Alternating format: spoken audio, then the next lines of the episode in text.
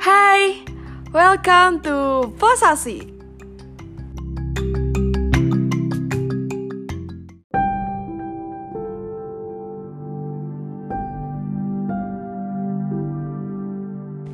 Hai Sobat Posasik, seperti biasa selamat pagi, selamat siang, selamat sore, dan selamat malam Buat kalian semua yang udah dengerin podcast ini kapan pun dan di mana pun kalian berada Mungkin kalian heran ya, dua episode sebelumnya mungkin gue kayak dari cara gue ngomong, dari intonasi yang gue lontarkan untuk episode uh, dua ke belakang itu kayak gue semangat gitu loh, gue ceria. Tapi kali ini uh, agak sedikit berbeda karena di episode 3 ini gue bakal sharing tentang pengalaman hidup gue sendiri tanpa menghadirkan narasumber karena gue ngerasa ini bisa bermanfaat buat kalian semua yang dengerin podcast ini untuk masalah toxic friendship. Oke, tanpa basa-basi, yuk dengerin.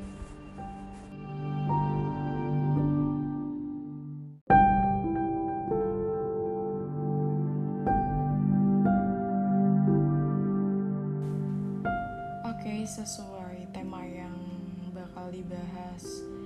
pada episode 3 ini tentang toxic friendship. Sebelumnya gue mau nanya dulu kalian pernah punya nggak sih temen yang toxic gitu loh? Atau malah circle pertemanan kalian tuh baik-baik aja? Ya bagus sih kalau misalkan circle pertemanan kalian kayak gitu kayak baik-baik aja terus kayak ya langgeng gitu loh sampai sampai sekarang mungkin ya. Tapi di sini gue bakal sharing tentang pertemanan gue yang bisa dibilang sedikit apa ya sedikit merugikan gue dan sedikit kayak kok orang gini banget sih? Kok orangnya nggak bisa ngehargain gue sih? Kok orangnya kayak manfaatin gue aja sih? Nah itu gue bakal sharing di sini. Tapi gue tuh bu ngerasain toxic friendship ini bukan akhir-akhir ini aja. Gue udah kuliah dan gue ngerasain toxic ini tuh ya emang di perkuliahan gue juga ngalamin gitu loh. Tapi nggak yang toxic toxic banget. Tapi dari kalau diinget-inget sih dari SD mungkin gue juga udah ngerasain toxic friendship tapi gue belum sadar gitu loh kalau itu tuh merugikan diri gue dan gue ngejalaninnya itu ya udah kayak air mengalir aja. Gue nggak gue belum ngerasa kayak gue harus keluar dari circle pertemanan ini loh. Namanya juga masih SD ya. Dan kalau mulai mengetahui kalau adanya teman toksik itu mungkin SMK kali ya. Gue kebetulan ini ngambilnya SMK bukan SMA dan gue kayak ngerasa hmm, gimana ya kayak pas SD ini gue tuh dulu kan orangnya post postur tubuh gue kan kayak plus size gitu ya. Gue tuh gendut dulu. Dan terus kayak kok orang-orang kok gue nggak punya temen ya nggak punya nggak punya temen punya temen tapi nggak kayak yang erat banget yang intens gitu loh yang kayak kalau dulu kan nggak ada HP ya maksudnya ya jarang gitu ada tapi jarang banget yang punya atau jarang banget yang pakai gitu. Nggak kayak sekarang anak-anak SD zaman sekarang eh, nggak uh, pernah ada temen yang main ke rumah atau segala macam nah terus gue itu kan di SD udah mulai ada genggengan. Jadinya tuh geng-gengnya itu yang kayak orangnya tuh ya yang kayak judes-judes atau yang kayak gimana ya yang emang dia dari nyokap-nyokapnya aja tuh emang sering kumpul dan dia terbentuk geng itu tuh karena emang dari nyokapnya yang suka kumpul-kumpul itu dari kayak arisan atau kayak ya ngobrol-ngobrol yang pas lagi jemput anaknya atau kayak gimana. Nah dari situ gue kayak gue juga dijemput dan nyokap gue juga masuk ke perkumpulan nyokap-nyokap itu. Tapi kayak nyokap gue tuh orangnya kayak gue gitu loh nggak nggak nggak suka lama-lama di luar gitu. Tapi gue pas SD ini kayak ngerasa kok nggak ada yang mau temenan intens sama gue ya? Terus kayak sekalinya ada kok kayak manfaatin gue doang gitu loh. Kayak gue tuh terus gue uh, sering banget ngerasa kayak pas gue udah masuk ke circle itu gue diajakin sama si geng yang ini tadi gue kayak kok gue kayak nggak dianggap sih? Kok gue kayak dikacangin sih? Uh gue udah ngerasain itu banget uh, dari SD dan gue kayak ya udah intinya yang penting gue diajak gitu loh. Yang intinya yang penting gue punya temen gitu. Itu pikiran gue dulu pas SD dan kalau pas SMP uh, eh, pertemanan gue bisa dibilang lebih enak karena gue itu punya teman sekelas yang asik-asik yang satu frekuensi lah sama gue gitu loh. Jadinya kayak oke okay, ruang lingkup gue waktu SMP itu sangat amat asik. Makanya sampai sekarang gue juga kayak masih dekat sama teman-teman SMP gue dan kayak masih kontak-kontakan masih sering main bareng gitu loh. Tanpa ada kayak ah toxic anjir kayak dia manfaatin gue atau kayak gimana itu nggak nggak ada ada tapi kayak nggak terlalu kerasa banget gitu loh. Ada tapi terkadang-kadang gitu. Terus uh, eh, SMP udah tuh gue kalau masalah toxic friendship gue nggak punya. Tapi kalau masalah toxic relation itu bener-bener gue alamin pas SMP karena dulu jujur gue emang pertama kali pacaran itu pas SMP kelas 7 kelas 1 SMP itu gue pacaran sama teman sekelas gue yang namanya Nit ya. pertama-tama pas gue pacaran sama dia namanya juga anak kecil ya maksudnya kayak ya elah masih SMP lah kelas 1 gitu belum tau apa-apa kayak dulu kan namanya juga orang pacaran kayak ya udahlah ya uh, kayak minta ini itu oke oke aja. Nah tapi si cowok gue ini nih uh, si mantan gue ini pas SMP ini kayak kok dia mintanya macem-macem ya? Kayak minta kalau dulu kan lagi zaman zamannya kayak anak-anak motor gitu kan. Dan terus uh, si mantan gue ini juga kebetulan menjadi salah satu anggota dari anak motor itu juga. Kayak suka uh, ya gitulah kayak suka balapan juga kadang-kadang. Nah terus kebetulan juga bukannya maksud sombong atau kayak gimana ya uh, dulu emang bokap ini punya usaha dan emang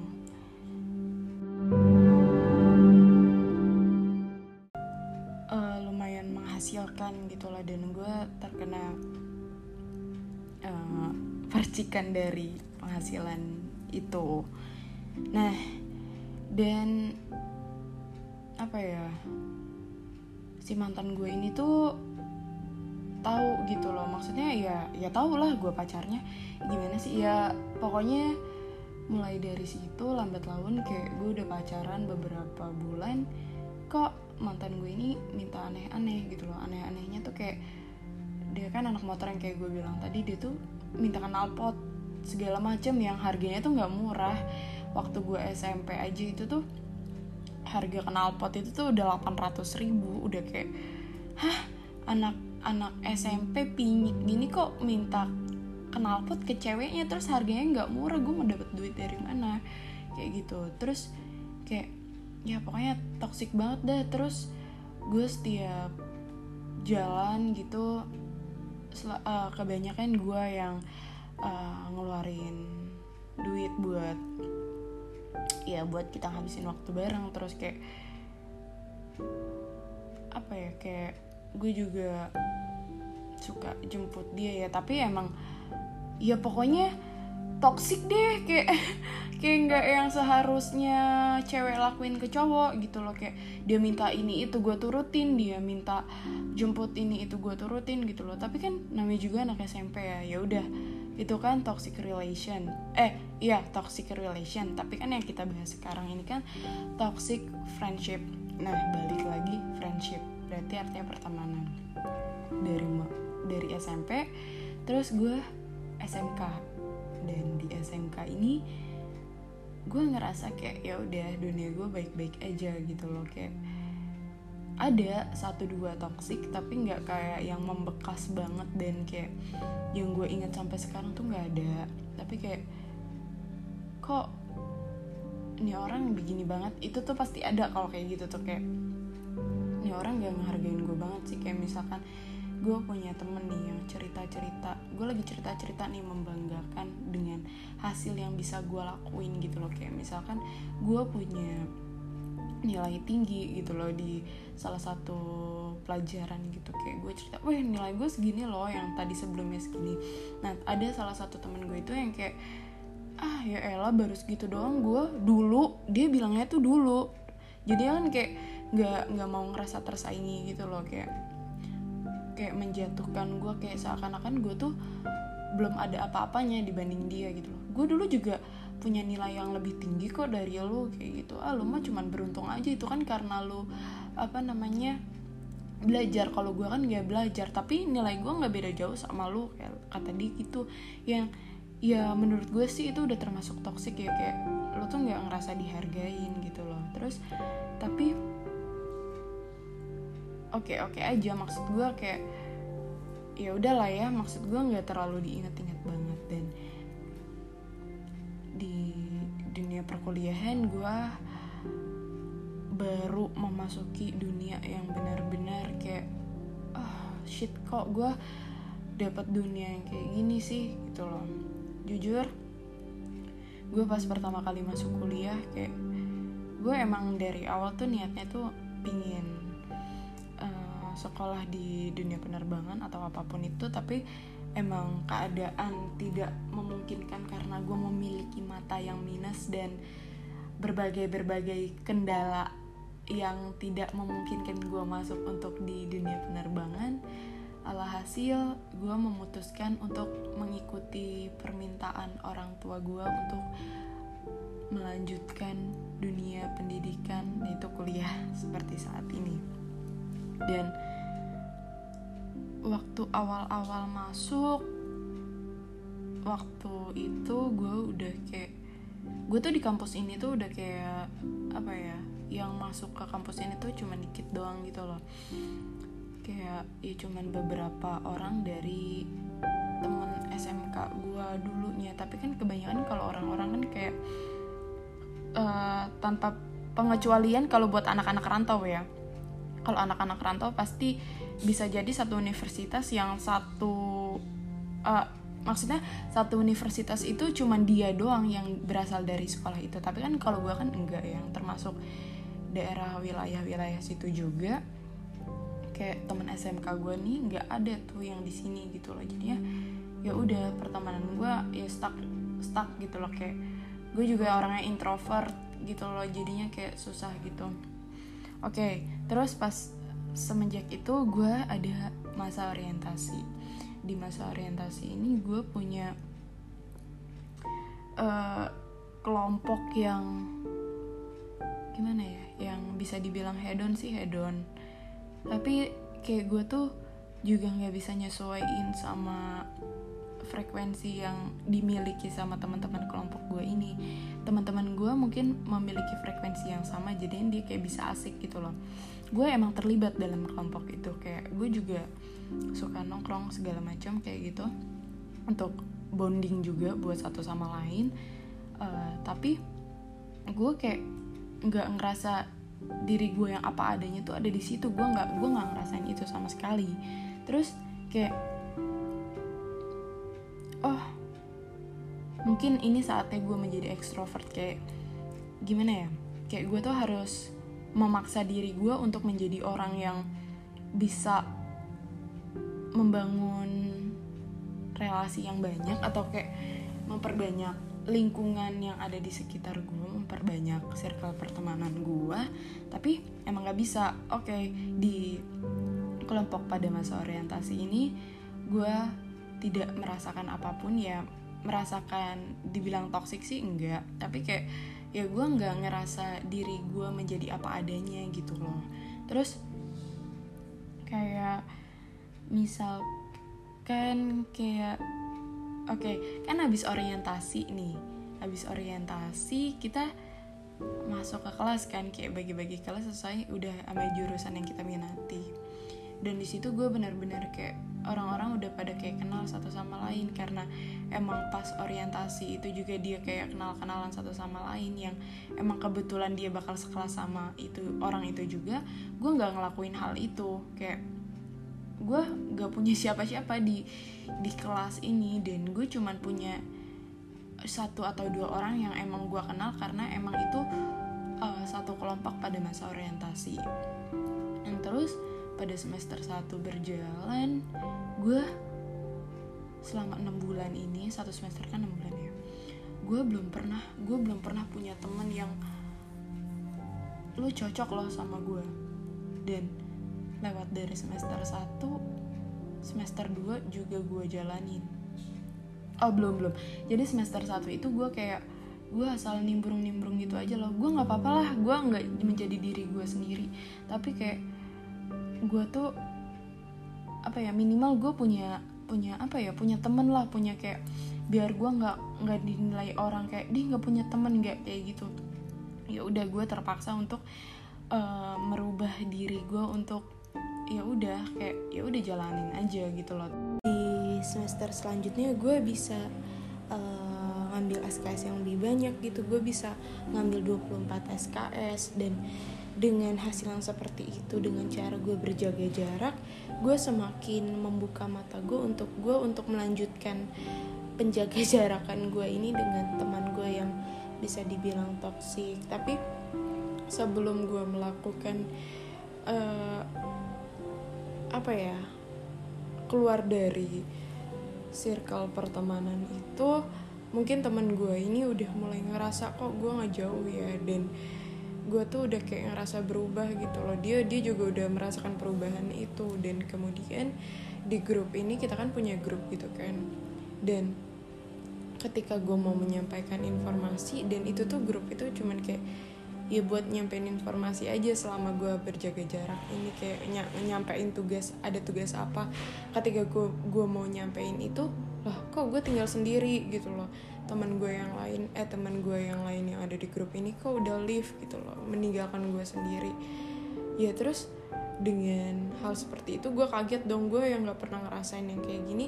Kok gue yang tadinya gue mau keluar dari circle pertemanan ini malah mereka yang udah ngeluarin seakan-akan ngeluarin gue duluan udah sadar gitu jadinya gue di situ pas tahu itu gue sempat sedih banget dan gue sampai nangis. Kenapa sih uh, gue harus uh, ada di posisi ini? Maksud gue gue bukan menyesali karena gue berjaga jarak. Tapi kenapa gue mendapatkan teman yang satu frekuensi sama gue tapi tidak satu frekuensi sa saat gue berada di dunia perkuliahan gitu loh. Gue sedihnya itu. Kenapa nggak kenapa kita tuh nggak nggak apa ya nggak selalu satu frekuensi gitu loh. Kita tuh udah klop banget kita tuh udah kayak apa ngapa-ngapain bareng gitu loh. Udah sering banget ngabisin waktu bareng.